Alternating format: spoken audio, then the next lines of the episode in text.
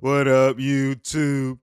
It's your boy Banks, and we back in the building. You feel me? It's True Talks, cause True Talks. All right, let's get straight right into it. And obviously, you already know if you haven't been paying attention, it's been definitely a whirlwind um, in terms of just free agency in the NBA. You know, it's been a lot of a lot of moves. There's been trades. There's been obviously signings and you know trade requests. Obviously, there's been a lot of things going on, and you know, obviously, the NBA world and the fan base, you know, has been in a storm and has been in an uproar in the last what week or so, couple of days, all of that, right? And you know, I'm just gonna do my best to kind of just do a sum it all into one in terms of what my thoughts are on the the biggest kind of trades that's happened and you know signees that's happened things that are are they impactful in a positive way or are they detrimental and it's like why are they doing this right? So if you haven't understood i already did talk about you know the whole kevin durant trade you know fiasco. I already talked about that you know how he demanded a trade request the actual iq behind that where a lot of people aren't really assessing it from that perspective. And it's a new perspective or a perspective that a lot of people haven't really just dove into. And, you know, rightfully so, everybody are looking at this from an on the court basketball perspective where they're obviously going to just flame and destroy KD because they are looking at this from a basketball on the court perspective and not from a business organization versus player perspective.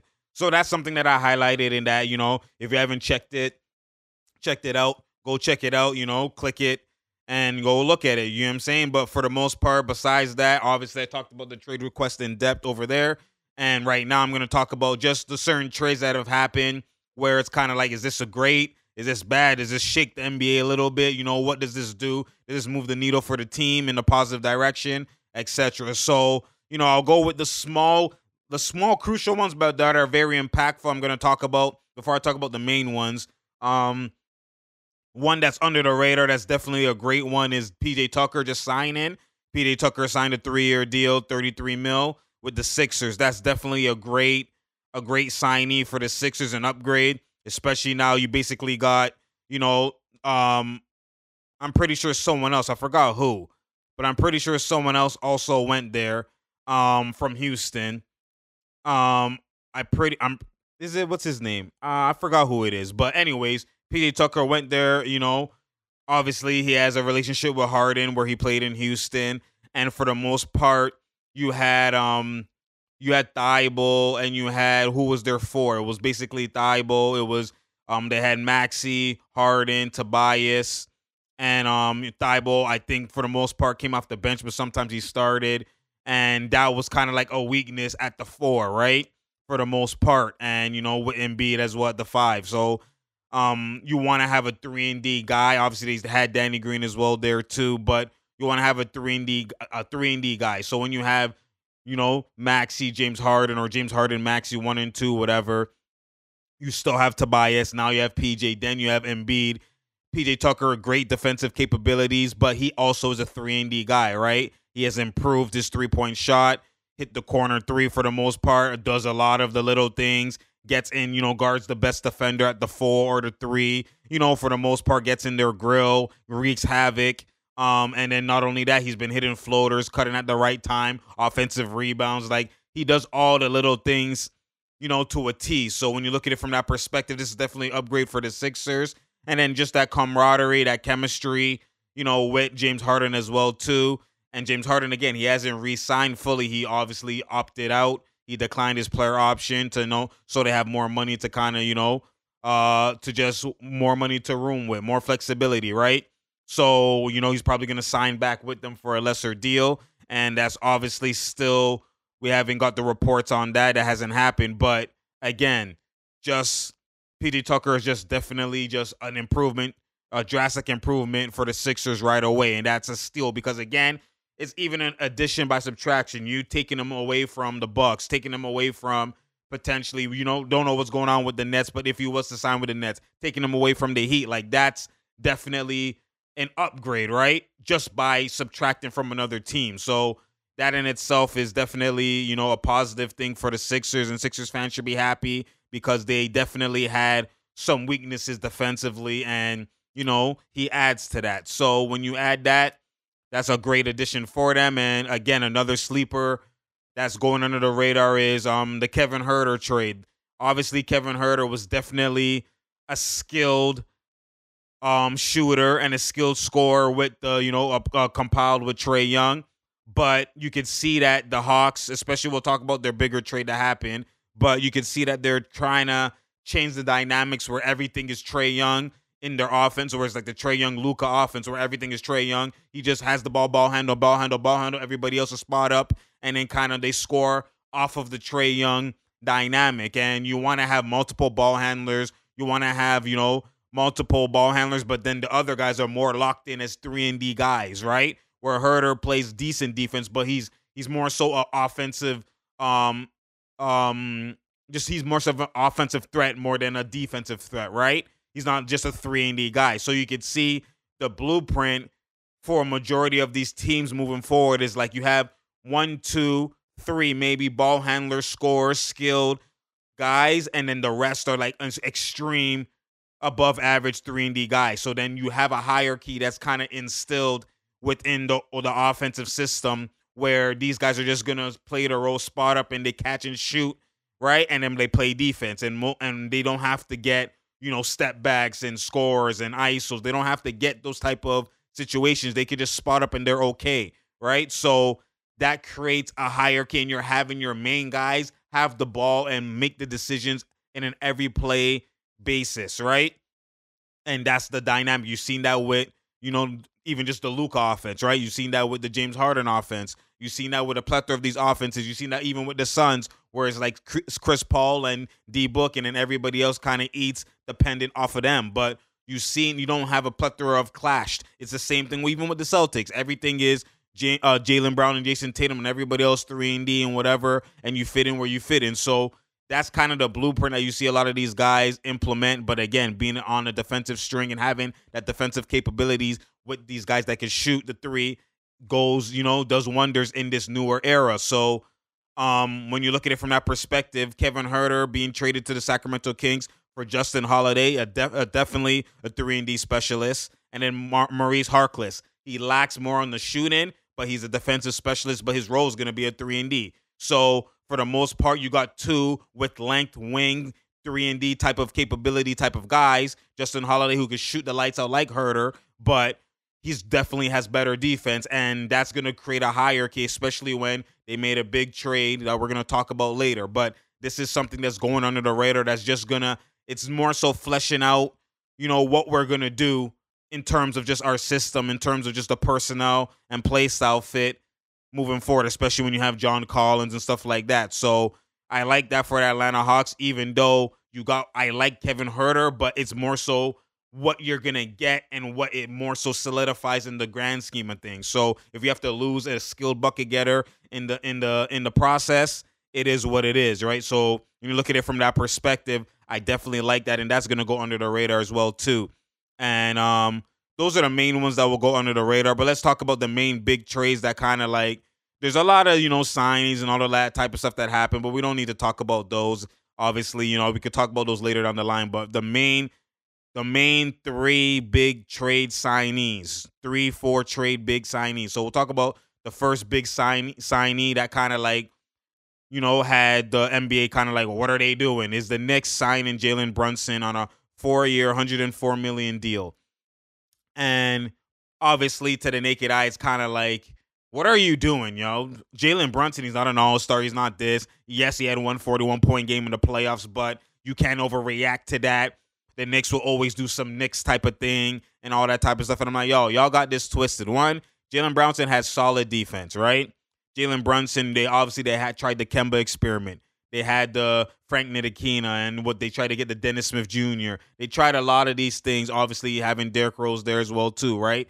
They have a lot of these experiments that they tried there. They're obviously yearning and searching for a point guard, hence why they were all in and trying to get Fred Van VanVleet um last year or whatever, two years, whatever. I'm pretty sure it was last year, trying to get VanVleet as well too. So, you know, and again, it's a miniature point guard type of they're willing to give them the bag, but it's not necessarily paying for what the person is. It's paying for what they could be.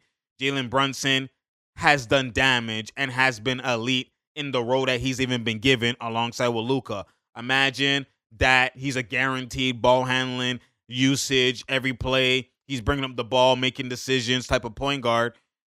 He's definitely gonna have drastic amount of numbers. Like it's gonna it's gonna change differently. You you can't just look at the Brunson that existed and think that's the Brunson you're paying for. No, you're paying for how he's going to be. He's to get a whole lot of usage. He's to get the, he's to be more comfortable. He probably won't he'll be it's the same thing like VanVleet when they you're not paying for the VanVleet that was alongside with Kyle Lowry. You're paying for the VanVleet when Lowry leaves. Now VanVleet is going to rise to a whole new level because of the usage and the more comfortability. He doesn't have to share time with the ball with this guy. It's more so like, okay, I can operate and I can be comfortable and have the green light, and then boom, I just play free for a free flowing offense, right? And that's what you're gonna get from the Jalen Brunson. The fact that he had 41 points once, remember that 41 points existed once Luka was out. When Luka came, obviously he struggled finding his rhythm and still had great games alongside with Luka that didn't exceed or reach the same potential as that 41 point game. But again, that 41 point game, if you look at his numbers without Luka, he was eating, eating. And that's what you're going to see, or that's what the Knicks feel like they're going to see. And that's what they're paying for um, in this four year development, get better and get better and get better. You're not having a Luka. Even the other guys that are have a higher usage or that are star guys like Julius Randle, etc.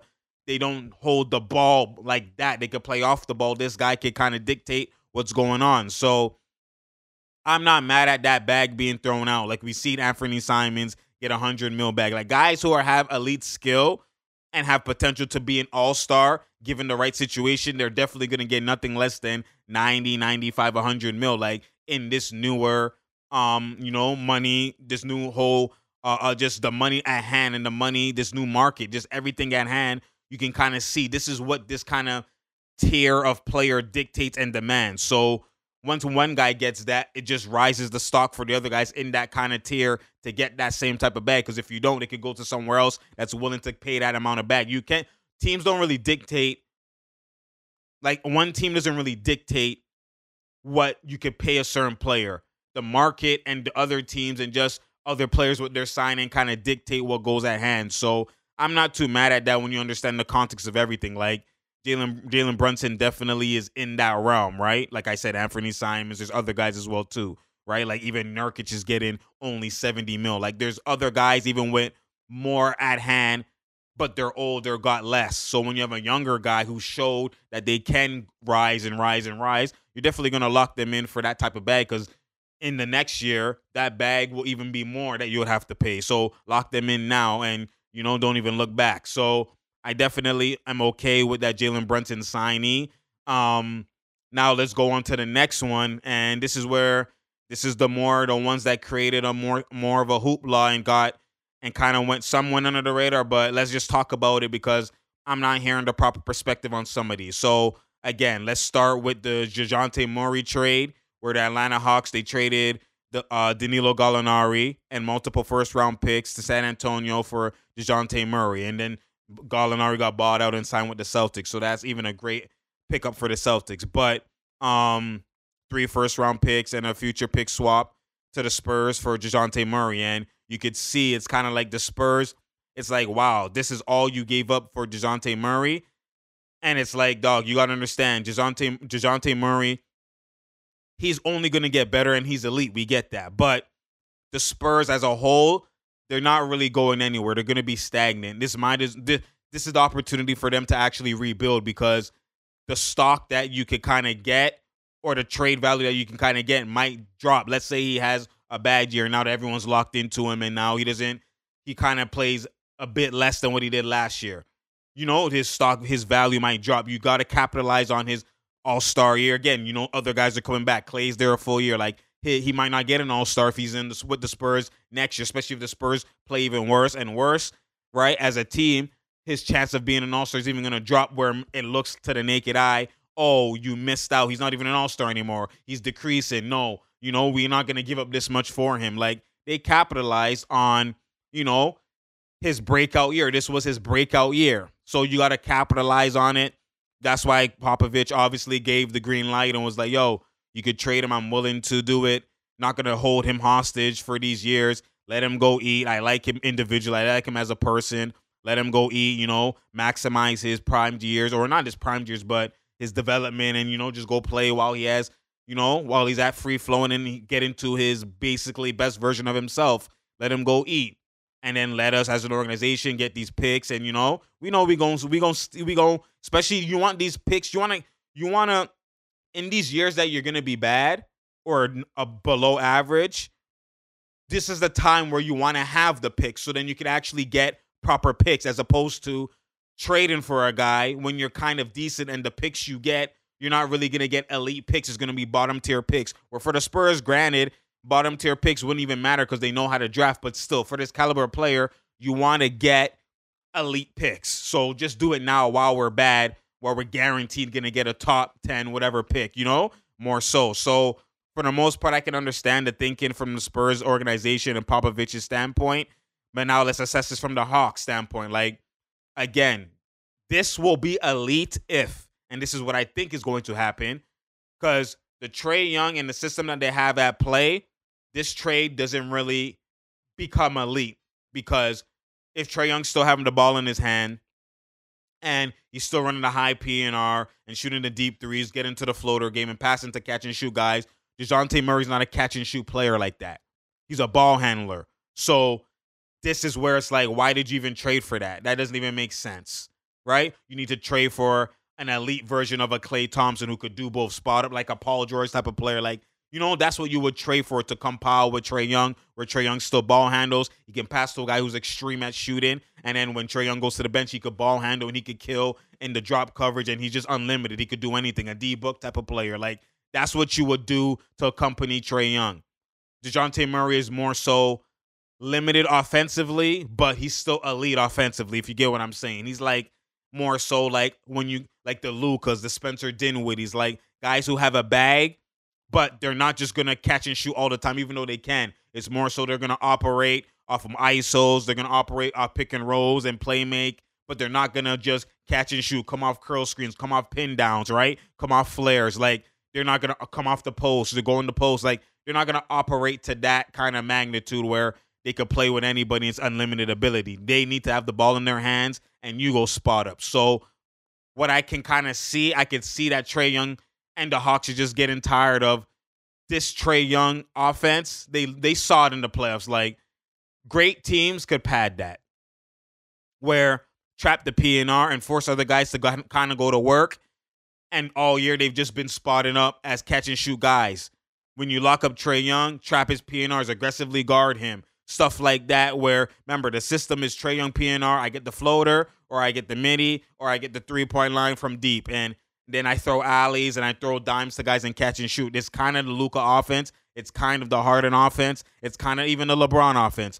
You know, this is what the offense is, but Trae Young is very small that there's only so much he could do when you just trap him and force the ball out his hands. And that's what Miami did. And that's why he had a horrendous, you know, first round series. Um, so when you look at it from that perspective, adding another ball handler where Trae Young could go off the ball and catch and shoot, Trae Young could you know, come off screens. He can move like Steph because Steph doesn't just ball handle. He plays off the ball a lot of the times where that could unlock Trae Young's game to a whole new level individually. And for a team wise, you're not just going to trap DeJounte because that doesn't make sense when you leave Trey Young open or you leave these other shooters open. It don't make sense. Make sure DeJounte have to beat you. And when you now do that, now DeJounte could go to could go to work.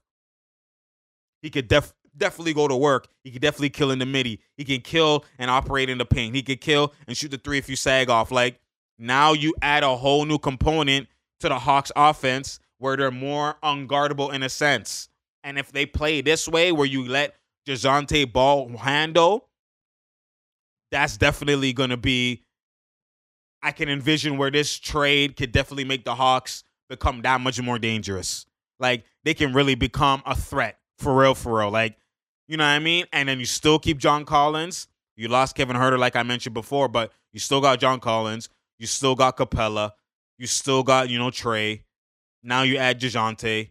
You know what I mean? You still got now you add Justin Holiday. You got Maurice Harkless. Like you still got these other guys there. Like this could be this could do you know this could do real real damage, right? And I like what I see from this. So now when Trae isn't on the court, you got a ball handler. Like they'll obviously play both at the same to- same time or one or the other, similar to like Chris Paul and uh, um um Chris Paul and Devin Booker or Kawhi and PG, right? You always got one in at all times, Jaylen and Jayson. right? Same type of thing. So I see that I can if they play the way I think they're gonna play, it could work. If they play the way they've been playing with Trae Young ball handling and Dejounte go off the ball, this ain't gonna work. So it depends how they play it, but I'm leaning towards Trae being off the ball more. This could do wonders. This is definitely do wonders, and I'm excited to see that kind of duo.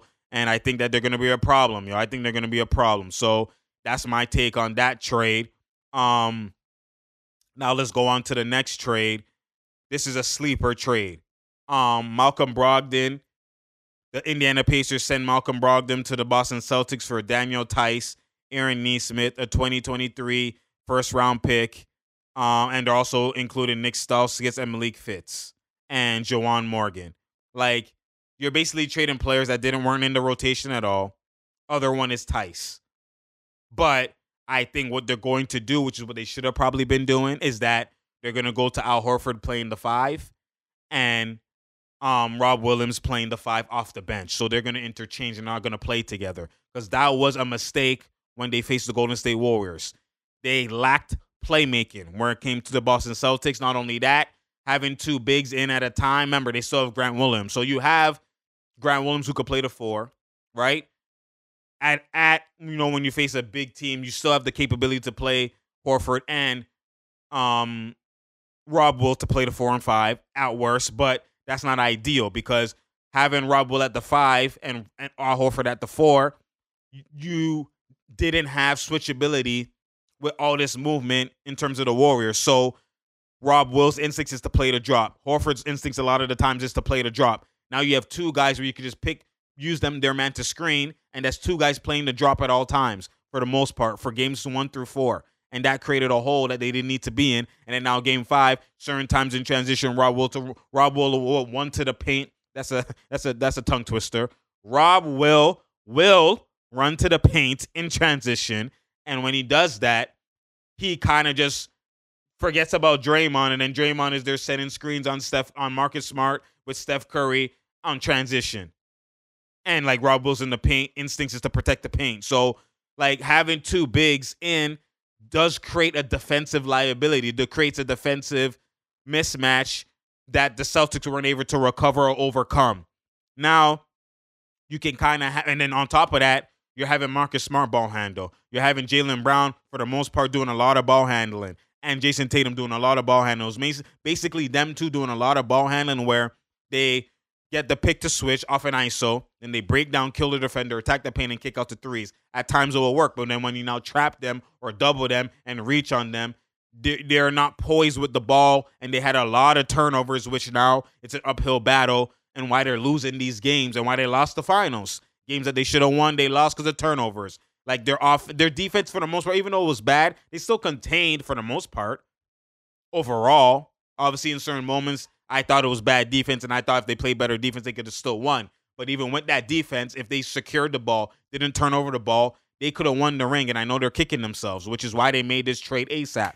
Malcolm Brogdon, who's a poised point guard, has done 50, 40, 90, can shoot the three, can create in the midi, can floater, could euro, could finish in the paint. You know what I mean? Can shoot the three, like I said, can shot create when need be, has great defense but then the ball handling, very poised, knowing who to go to, just knowing, you know, picking poison. No, we're going to Tatum on the post. Let Tatum operate in the post instead of ball handling. Let Jaylen operate in the post instead of ball handling, where Brogdon can now bring it up. Marcus Smart, go back to your defense and spotting up. And you can cook here and there when you get it. You know what I'm saying? Like Brogdon just makes everybody fit into their positions more so. The fact that they were going into an unnatural positions, Jaylen Brown doing way more ball handling than need be. Jayson Tatum doing way no, more ball handling than need be. Marcus Smart doing way more ball handling than need be. Now they're gonna and they still went to the finals and lost by two games.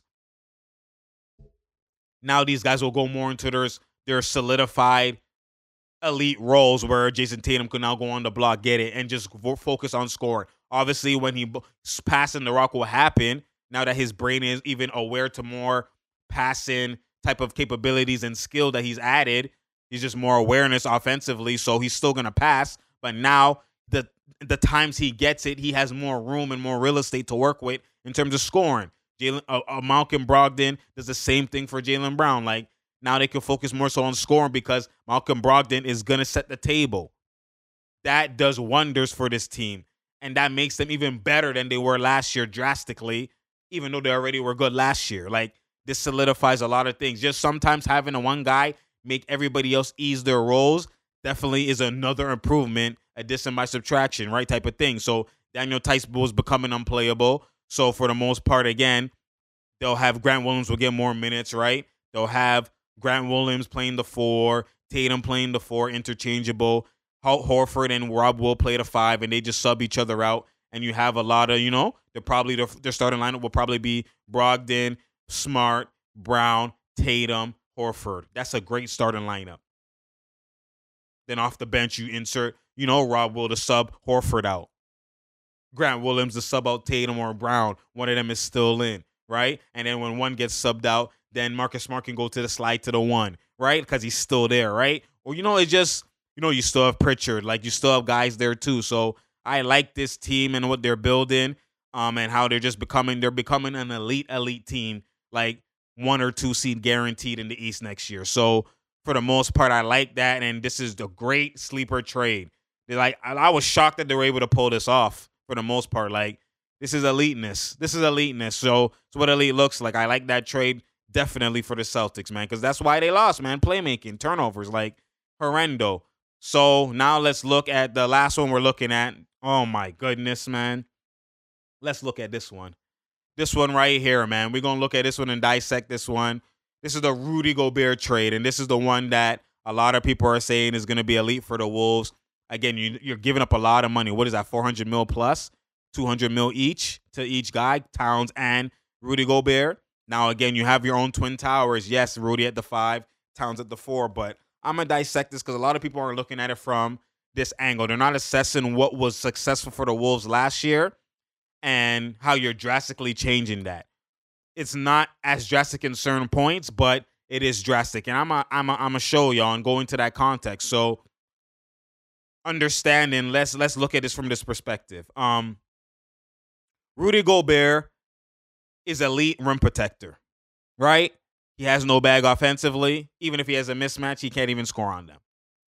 And I'm not going to just kill him because that's a niche in this NBA. You see the Tyson Chandlers, you see the Rudy Goberts, you see the DeAndre Jordans. Like you've seen a lot of them, right? JaVale McGee operated like this, but JaVale McGee added at least a hook and he added something there. But you see the Bismacks, the Bismack Biyombos. Like you've seen a lot of these type of centers where they just they're just lob threats Capelas, right? Even though Capela has been able to finish with even a mismatch, but for the most part, on an everyday basis, those centers operate this type of mold, this type of prototype, right? Where they're athletic, can rim protect, but they do have defensive mishaps. Some of them are elite at switchabilities and stuff like that, but they do have defensive miss mishaps where they're gonna play the drop coverage for the most part.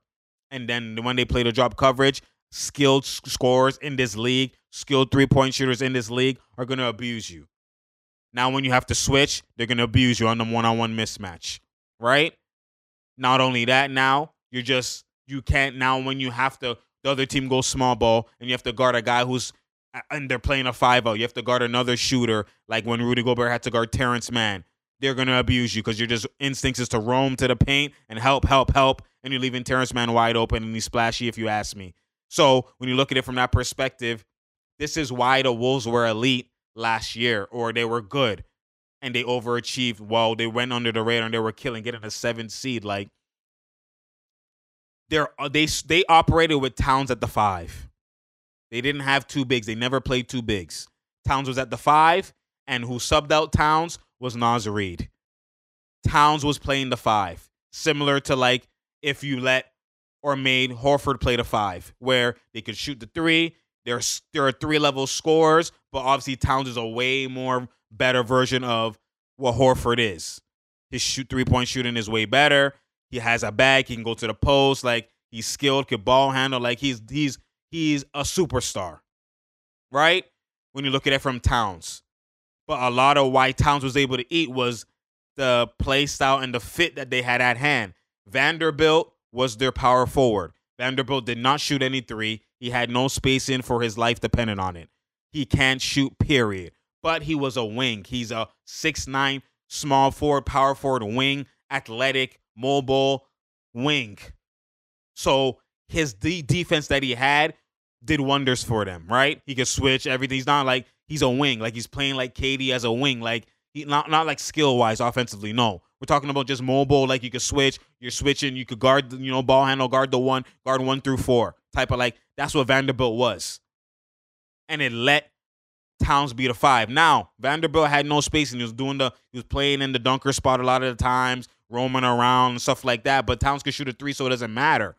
But when Vanderbilt will come out the game, Towns is having, for the most part, Towns is having a big on him. So that even creates spacing for Edwards and stuff like that. But now when Vanderbilt comes out the game, they bring in who? McDaniels, who's another same wing length, six nine, six eight wing type of capability, but he shoots shoots.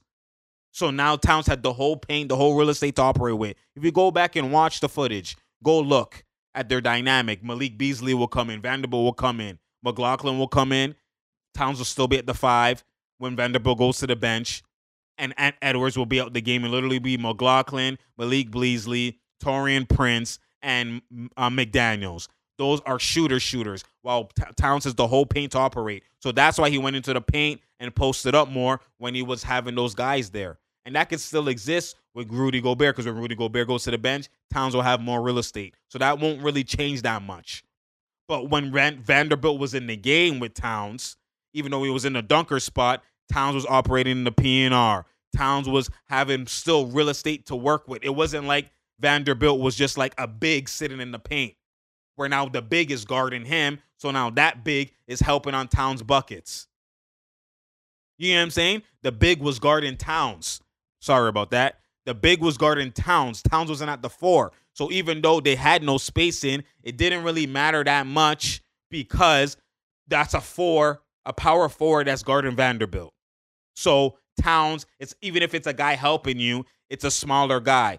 Granted, Jaren Jackson was at the four and he was, but he was still, you know what I mean? He gets Towns could move the way he could move, he could adjust and stuff like that and still finish, even with Jaren Jackson guarding him. Where now, if Towns is at the four, let's say that's Jaren Jackson guarding him and he beats Jaren Jackson. Now that's Adams that's helping. That's an actual center center helping where now it's different now. It's different when a big big is helping as a smaller guy who has length is helping. It's two different things, and that will affect Towns drastically because Gobert and oh Gobert, even how he moves in the dunker spot, he's not gonna know how to move. He's a big man. is like Capela, Gobert, T- Chandler, like McGee, like them in the dunker spot. They don't know how to move mobile around in the midi to the free throw line, to the elbow, to the uh, short short corner. Like they don't know how to move. Where Vanderbilt kind of knows how to move, and you can kind of just lose him in sight because he's a wing. So you're kind of like, okay, he's just there, whatever. Then he slides in the back there and gets a dunk, right? Stuff like that. Where a bigger body like Gobert, you're not gonna forget about him. And the center's guarding him too, so like it's just clogging more. The clogging is more um um dramatic in terms of just him being at the five, and that's gonna definitely clash with Towns. Even though Towns can shoot the three and it won't matter, matter. What's gonna happen now is to use Gobert a lot. You're gonna, especially with D'Lo, like D'Lo kills in the PNR. Edwards as well too. Like even though Edwards can ISO and even D'Lo can ISO, but just to you have to use Gobert or else why did you pay to get him? Why the hell did you pay to get him if you're not gonna use him? You have to use him. Him just being in the dunker spot the whole time makes no sense. So what's gonna happen is now Towns' numbers is gonna drop. Why? Because Towns is gonna be like Horford, where I'm just gonna have to just camp at the three point line, kind of like Porzingis when he was with Luka. I'm gonna have to camp at the three point line, and I'm gonna get lost in the shuffle at times. You're gonna see Towns go multiple possessions, five minute quarters. You're gonna see him go five minute stretches with not even a shot attempt, because Gobert's running the actions. You're running the PNR. You're running this thing with Gobert, with Gobert, with Gobert. He gets a lob. He gets this. He gets that. and then Towns is just chilling at the three point giving spacing so you could do your shit. And that's why Horford at times will go away without touching the rock and without even having a point. Unless now a guy helped and rotated and now Towns is open. Like, but for the most part, when Towns was there, he was involved in everything because he was at the five. Like it's different, it's different dynamics. So different play style, different just positioning, different people who's guarding you, different cross matches. Like when you look at it from that perspective, Towns is definitely gonna be affected. And I um I don't know if it's drastically or if it's just a little bit. That will, you know, in due time will tell. But if I had to guess, I think it's gonna be drastically when Gobert's in the game. When he's out the game, you're gonna see Towns back to his normal self. But that's why that team was so difficult because Towns was like similar to Embiid. They're a five, but they have the movement of a four or a three.